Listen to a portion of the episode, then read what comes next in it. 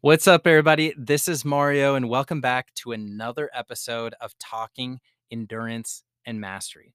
And first, I've got to give a shout out to Sandy, who was one of the 29029 volunteers who was awesome. He brought a ton of energy, and he actually came up to me and said some really nice things about the podcast. And it was one of the first times that I had met somebody who had who listens to the podcast in person and it was somebody who was kind of outside of my you know inner circle wasn't just listening because it's friends or family uh, sandy was somebody who just really you know resonated with the message and i just wanted to say thank you and wanted to give a shout out to sandy for listening and what i want to talk about today is i want to expand on one of the lessons that i talked about yesterday from the seven tips to everesting and if you haven't listened to it yet, go back and listen to that episode because these were seven tips from Jesse Itzler, the co founder, of how to successfully complete the Everesting challenge. And then what I did is I turned those seven tips into questions and tried to apply it to you and your goals. But the last one was finish like a champion. And in Jesse's speech, he talked about his first a hundred mile ultra marathon and a story behind it and and why that phrase of finish like a champion means so much to him. So I want to talk a little bit about that and bring it back to you and I'm going to do that right after the trailer. Do you want to complete an endurance event and elevate all areas of your life, but you don't know where to start? Then you're in the right place. Talking Endurance and Mastery is a podcast to help you create a vision and take steps towards your goals and dreams. I'm your coach, Mario Minner. I've completed events like Ironmans and ultramarathons, but I believe the true benefit from endurance events is how they help you become the best version of yourself. Join me as I share stories, lessons, and interview guests to help you apply endurance and mastery principles into every area of your life. Are you ready? Let's go.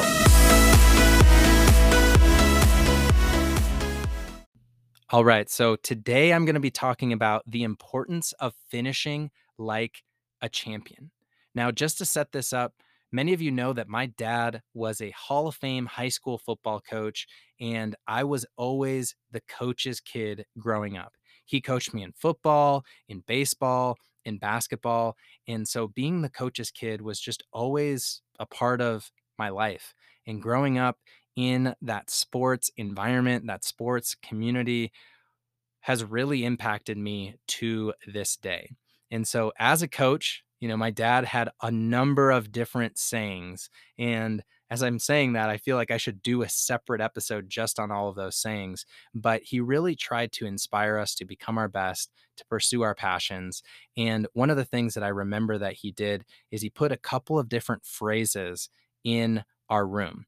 And my brother and I, we had these two different phrases in our room. And one was play like a champion and it was right above our door as we were walking out every single day, just like Notre Dame. You know, my dad was a big Notre Dame fan, and we wouldn't actually hit it because I was too short and too small, but I would see it every single day. I would see play like a champion every time I walked out of my room.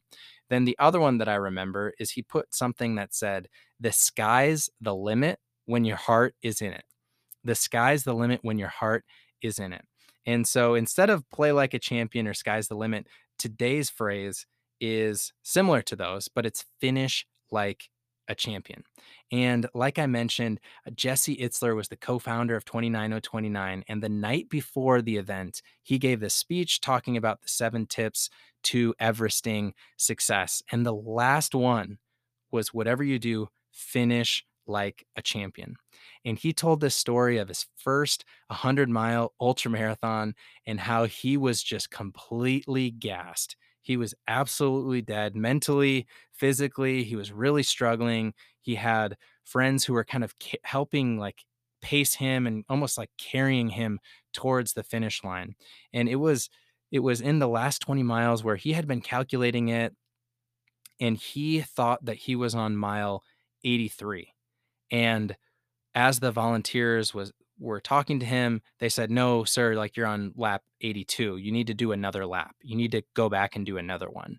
And in that, you know, mentally and physically depleted state. He was just pissed at the volunteers, pissed at himself, pissed at the event, pissed at just everything that was happening.